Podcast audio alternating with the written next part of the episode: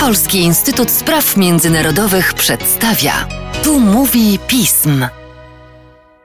Tu mówi pism. Przy mikrofonie Mateusz Józwiak, a wraz ze mną nasz ekspert, analityk programu Unia Europejska, Melchior Szczepanik. Cześć Melchiorze. Cześć. 23 listopada Parlament Europejski w głosowaniu plenarnym poparł reformę wspólnej polityki rolnej. Oznacza to zakończenie negocjacji projektu przedstawionego przez Komisję Europejską wiosną 2018. Przypomnijmy, jakie są podstawowe elementy reformy. Intencją komisji było po pierwsze modyfikacja procesu wdrażania polityki. Komisja uznała, że polityka przyniesie lepsze efekty, jeśli państwa członkowskie nie będą się koncentrowały na spełnianiu przede wszystkim wymogów formalnych, ale osiąganiu konkretnych celów. I komisja sformułowała dziewięć takich celów. Obok wsparcia dochodu rolników, który jest takim tradycyjnym, podstawowym celem od powstania polityki rolnej, były to także działania na rzecz ochrony klimatu, ochrony środowiska i rozwój obszarów wiejskich. Jednocześnie komisja chciała dać państwom nieco więcej swobody, by mogły dostosować e, proces wdrażania polityki rolnej do swojej specyfiki. No i wreszcie po trzecie, celem było także zmobilizowanie państw do większych wysiłków na rzecz ograniczenia negatywnych skutków rolnictwa dla środowiska i dla klimatu. Rolnictwo generuje 10% emisji gazów cieplarnianych w Unii Europejskiej, te emisje pochodzą głównie z hodowli i wykorzystania nawozów azotowych. Ponadto zwiększa się krytyka modelu rolnictwa takiego wielkoobszarowego, określanego czasem jako przemysłowy, opartego monokulturowe uprawy wykorzystującego duże ilości nawozów sztucznych i, i środków ochrony roślin. Tutaj raporty naukowe, między innymi takie sprawozdania Europejskiej Agencji Środowiskowej, no, pokazuje, że ten model e, prowadzi do, do ograniczenia bioróżnorodności, zanieczyszczenia powietrza i wód gruntowych. Obecnie, żeby otrzymać dopłaty, rolnicy muszą spełnić pewne określone warunki dotyczące poszanowania środowiska, ale nie są one zbyt wygórowane. Komisja chciała przekonać państwa członkowskie do zwiększenia tej puli środków ze wspólnej polityki rolnej, których wypłata jest uzależniona od podjęcia bardziej ambitnych działań na rzecz środowiska i klimatu, i komisja zaproponowała, żeby państwa członkowskie stworzyły tak zwane ekoprogramy. To mogło być na przykład wsparcie gospodarstw ekologicznych, czy wsparcie przeznaczania części gospodarstw na cele nieprodukcyjne służące ochronie bioróżnorodności, sadzenie roślin wymagających mniejszej ilości wody, czy wreszcie jakieś działania poprawiające dobrostan zwierząt. I państwa członkowskie miały być zobowiązane do stworzenia pewnego wachlarza takich programów, Rolnicy z kolei nie byliby zmuszeni do nich przystępować, ale jeżeli zdecydowaliby się je wdrażać, no to mogliby otrzymać dodatkowe fundusze.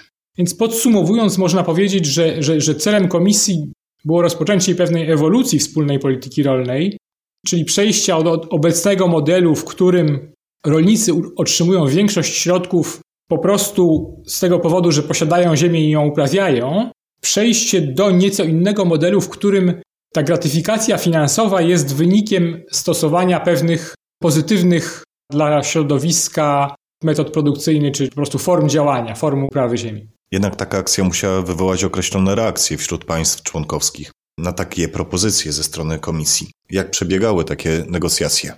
Rządy państw członkowskich ogólnie poparły to dążenie do wzmocnienia działań prośrodowiskowych, ale jednocześnie podkreślały, że te nowe zadania nie powinny być dla rolników e, ani zbyt kosztowne, ani zbyt czasochłonne. Wśród państw członkowskich widoczna była obawa, że jeśli rolnicy nie, nie wyrażą zainteresowania tymi, tymi działaniami, jeżeli na przykład nie, nie przystąpią do, do tych ekoprogramów, o których wspominałem, no to państwom może grozić utrata części funduszy ze wspólnej polityki rolnej. Oczywiście, mówiąc tak ogólnie o państwach, troszeczkę uogólniam, część z nich miała większe wątpliwości przypadku innych były to takie wątpliwości ograniczone. Niemniej jednak wspólne stanowisko Rady było, było takie, że Komisja wymaga zbyt wiele. I w negocjacjach Rada zmierzała do modyfikacji tych wymagań. Po pierwsze, y, proponowała, żeby te sumy, które państwa członkowskie miałyby zarezerwować na, na działania prośrodowiskowe i proklimatyczne, żeby one były nieco zmniejszone, a po drugie, żeby definicja działań prośrodowiskowych była rozszerzona, tak, żeby do tej kategorii można było zaliczyć więcej, więcej projektów, więcej wydatków. Nieco bliższa stanowisku komisji była pozycja Parlamentu Europejskiego, ale parlament jednak zaproponował takie złagodzenie tych wymagań, które postawiła komisja. No i stanowisko negocjacyjne Parlamentu i Rady skrytykował Franz Timmermans, który jest wiceprzewodniczącym komisji odpowiedzialnym za sprawy klimatyczne. W pewnym momencie krążyły nawet plotki, że komisja jest gotowa wycofać ten projekt reformy wspólnej polityki rolnej i wycofując projekt uniemożliwiłaby po prostu jego, jego zmianę przez Radę i Parlament, taką zmianę, której komisja nie popierała. Ostatecznie jednak komisja zdecydowała się ten projekt reformy utrzymać. No, zapewne po prostu doszła do wniosku, że tak czy inaczej będzie to pewien krok w dobrym kierunku, chociaż może nie, nie aż krok tak zdecydowany, o jakim myślała komisja. Parlament i Rada osiągnęły wstępny kompromis w czerwcu tego roku i kompromis ten no, zakładał właśnie rozluźnienie tych wymagań, które postawiła komisja. I tak na przykład na ekoprogramy państwa członkowskie mają przed, przeznaczyć 25% środków z puli na dopłaty bezpośrednie, a w dwóch pierwszych latach funkcjonowania zreformowanej polityki, nawet które są traktowane jako taki swego rodzaju okres próbny, nawet 20%. No, liczono, że to będzie przynajmniej 30%, więc, więc było to pewne rozczarowanie, szczególnie dla no, tej grupy organizacji walczących o przyspieszenie działań na, na rzecz środowiska i klimatu. Z kolei, jeśli chodzi o, o Fundusz Rozwoju Obszarów Wiejskich, to tam zarezerwowano 35% środków na działania środowiskowe i klimatyczne, ale sformułowano bardzo szerokie kryteria. I tak na przykład do tych działań prośrodowiskowych można na przykład zaliczyć wsparcie rolnictwa na tak zwanym trudnym terenie, czyli na przykład w górach. Jest to dość kontrowersyjne, no bo to wsparcie samo z siebie nie jest automatycznie korzystne dla, dla środowiska, więc tutaj to też wzbudziło kontrowersje, oczywiście. Tak. No i wreszcie wskazywano też, że możliwość y, karania tych rolników, którzy nie, nie wdrażają takich pozytywnych dla środowiska metod jest jeszcze wciąż bardzo, bardzo ograniczona. Z tego, co się orientuje, próbę obalenia tego porozumienia podjęli m.in. Zieloni. Tak, rzeczywiście. Partie Zielonych w różnych krajach i frakcja Zielonych w Parlamencie Europejskim skrytykowała wynik negocjacji między Parlamentem i Radą. No, Zieloni głosili konieczność zdecydowanie bardziej dynamicznych zmian wspólnej polityki rolnej i wraz z organizacjami działającymi na rzecz ochrony środowiska i klimatu, Zieloni podjęli taką, taką próbę przekonania innych frakcji do zmiany decyzji i odrzucenia tego, tego kompromisu między, między Parlamentem i Radą, ale te działania nie przyniosły większych efektów. Tak jak wspomniałem, choć w parlamencie to nastawienie proreformatorskie było większe niż, niż w Radzie, to jednak wśród parlamentarzystów dominowali politycy no, skłonni do takich powolnych, stopniowych reform polityki rolnej. I propozycja Zielonych odrzucenia, odrzucenia e, kompromisu, no, w głosowaniu plenarnym poparło ją tylko 22% posłów. Zielonym udało się przekonać tylko część socjalistów i część takiej mniejszej e, lewicowej frakcji. Zakładam, że ta grupa posłów, którzy nie do końca są usatysfakcjonowani reformą wspólnej polityki rolnej, jest zapewne większa, ale jest prawdopodobne, że podobnie jak Komisja Europejska na wcześniejszym etapie negocjacji, także i ci posłowie uznali, że lepiej poprzeć tę reformę, ponieważ odrzucanie jej, zaczynanie negocjacji od nowa prawdopodobnie nie przyniosłoby e, lepszych efektów. W międzyczasie komisja przedstawiła strategię od pola do stołu, która również dotyczyła stanu europejskiego rolnictwa. Rzeczywiście, komisja przedstawiła tę strategię wiosną 2020 roku. Jest ona częścią kluczowego unijnego projektu, jakim jest Zielony Ład, któremu przyświeca przede wszystkim e, cel zmniejszenia emisji gazów cieplarnianych w Unii Europejskiej. I w tej strategii od pola do stołu komisja przedstawiła cały zestaw działań, których celem jest e, złagodzenie negatywnych efektów rolnictwa dla środowiska i klimatu, o których wspominałem. Ale trzeba też podkreślić, że strategia jest dokumentem bardzo kompleksowym. Te propozycje w niej zawarte nie dotyczą tylko rolnictwa, ale całego procesu produkcji, handlu i konsumpcji żywności.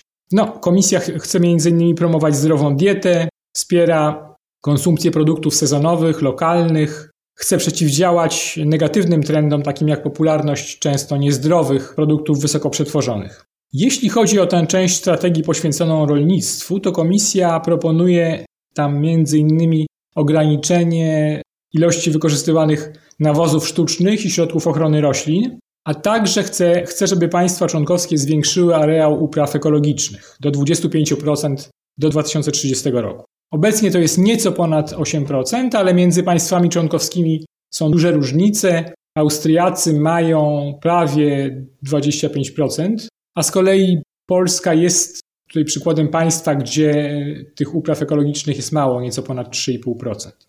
I reakcja na tę strategię była podobna do reakcji na reformę wspólnej polityki rolnej. To znaczy, mocno poparły ją organizacje prośrodowiskowe, partie zielonych, socjaldemokraci, natomiast większość rządów państw członkowskich i organizacje reprezentujące takie rolnictwo wielkoobszarowe wyrażali jednak pewne wątpliwości. To znaczy, popierając ten ogólny cel, to dążenie do stworzenia bardziej zrównoważonego rolnictwa, no, rządy i te organizacje podkreślali, że te, cele nie mogą być zbyt wygórowane. I wskazywano na przykład, że taki dość, takie, takie dość drastyczne ograniczenie na przykład ilości wykorzystywanych nawozów mogłoby prowadzić do ograniczenia produkcji rolnej, no i zmusić rolników do, do, do podniesienia cen, co oczywiście dla konsumentów nie byłoby, nie byłoby korzystne. Ostatecznie Rada i Parlament zaaprobowały tę strategię komisji, ale to jest na razie deklaracja polityczna. Konieczne będzie jeszcze przełożenie tych proponowanych przez Komisję celów na konkretne, wiążące akty prawne.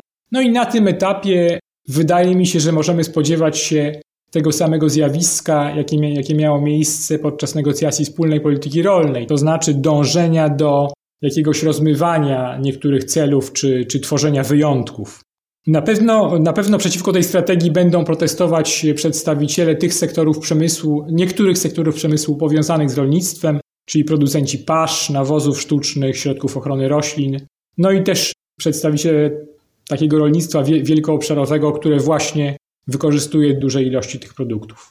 Wygląda więc na to, że negocjacje będą cały czas trwały. Co w takim razie czeka nas w najbliższej przyszłości, jeśli chodzi o wspólną politykę rolną? Ta zreformowana wspólna polityka rolna będzie wdrażana od 2023 roku. Natomiast do końca bieżącego roku państwa członkowskie mają przedstawić Komisji Europejskiej tak zwane plany strategiczne, w których no właśnie mają skonkretyzować, w jaki sposób będą realizować cele, które postawiła Komisja i które zaaprobowano na poziomie unijnym. Chociaż tak jak wspominałem, ta strategia od pola do stołu nie ma jeszcze mocy prawnej, to państwa członkowskie zgodziły się wdrażać wspólną politykę rolną w sposób zgodny z założeniami tej strategii. Czyli na przykład powinny podjąć działania mające na celu wspieranie rolnictwa ekologicznego. I analiza tych planów strategicznych, które państwa członkowskie przekażą komisji wkrótce, pokaże nam, w jakim stopniu państwa są zdeterminowane, żeby, żeby te środowiskowe i klimatyczne reformy wdrażać. I tutaj komisja będzie plany oceniać i może, jeżeli, jeśli uzna te zamierzenia państw za niewystarczające, to może oczywiście nakłaniać je do, do modyfikacji. Mogłaby może nawet takie plany odrzucić, chociaż wydaje mi się, że taki scenariusz jest mało prawdopodobny, bo jednak komisji, szczególnie na początku funkcjonowania tej zreformowanej polityki rolnej, będzie zależało na tym, żeby jednak uniknąć konfliktów z państwami członkowskimi i żeby to to rozpoczęcie nowej wspólnej polityki rolnej poszło jednak dość gładko, więc nie sądzę, żeby komisja tutaj jakoś bardzo naciskała na państwa członkowskie, żeby, żeby swoje plany modyfikowały. No, tak czy inaczej, ta ocena planów pokaże nam, jak daleko sięgają ambicje środowiskowe i klimatyczne państw członkowskich. Melchiorze, dziękuję Ci za dzisiejszy podcast w takim razie. Dziękuję bardzo. Państwa zaś zachęcam do śledzenia kolejnych prac, dokumentów i opracowań Melchiora Szczepanika a także śledzenie naszej strony internetowej, mediów społecznościowych i do usłyszenia.